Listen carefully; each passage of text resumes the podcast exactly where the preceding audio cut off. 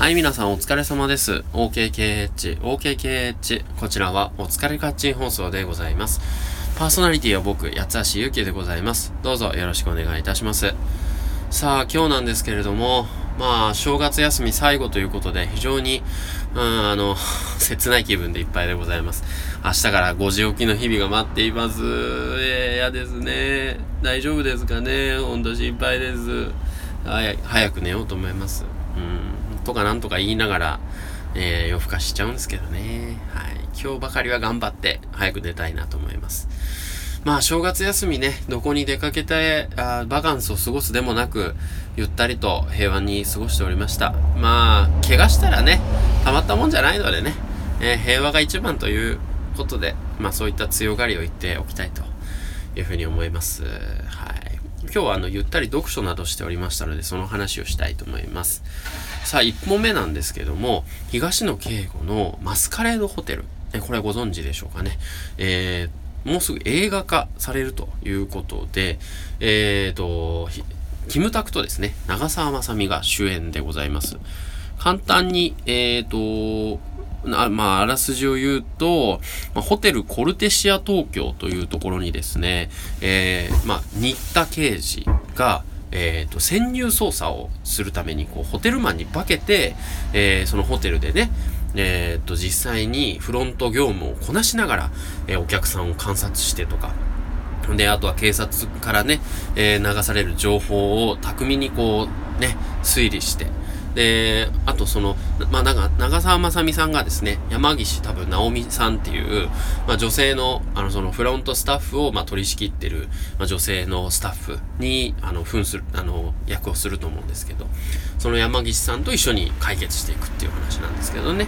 えー、僕昔ホテルで、あの、バイトしてたことあるので、結構内部のことは、あの、ああ、そういえばこんなことだったとかね、懐かしく思い出す感じではありますけどね。あのー、本当に、ここの、え、この伏線、これって伏線だったのみたいな、そういうところをね、非常に巧みにやっぱ回収する。東野敬吾作品って僕実は、これ初めてかもしれないですけど、やっぱ改めて東野敬吾頭いいんだなーって思いましたね。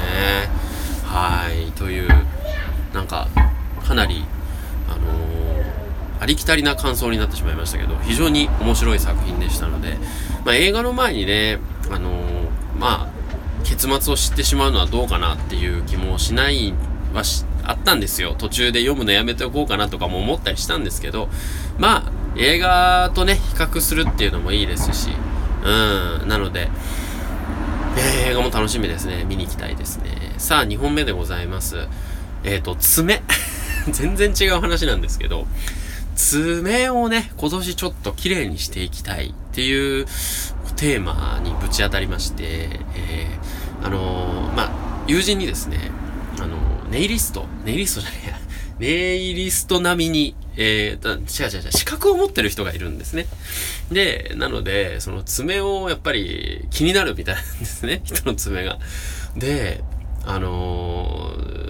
ー、やっぱり爪ってこう人前に結構出すものですし、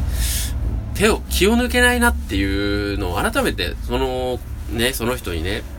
言われて気づかされた次第で、まあ、ホテルで仕事してきた時なんかは結構気をつけてたつもりではあったんですけど、まあ、改めてね、こう、なんか仕事終わってから爪のことあんまり気にせず、まあ、帰り道とかね、行ってたりしたわけですし、ナビゲータースクールとかも行ってたわけですけれども、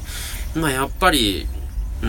ん、ちょっと気を配っていこうということで、今日は、えー、ヤスリ買ってきました。爪のヤスリですね。形をきれいに整えたり、あと、なんかこう、爪とね、あの、指の、この肉の間に入った、汚れですか？そういうようなものもきれいに取り除いて、えー、綺麗な爪を今年は作っていきたい。えー、そういうふうに思っている八橋ゆきでございます。はい。あのー、別にね、なんて言うんですか？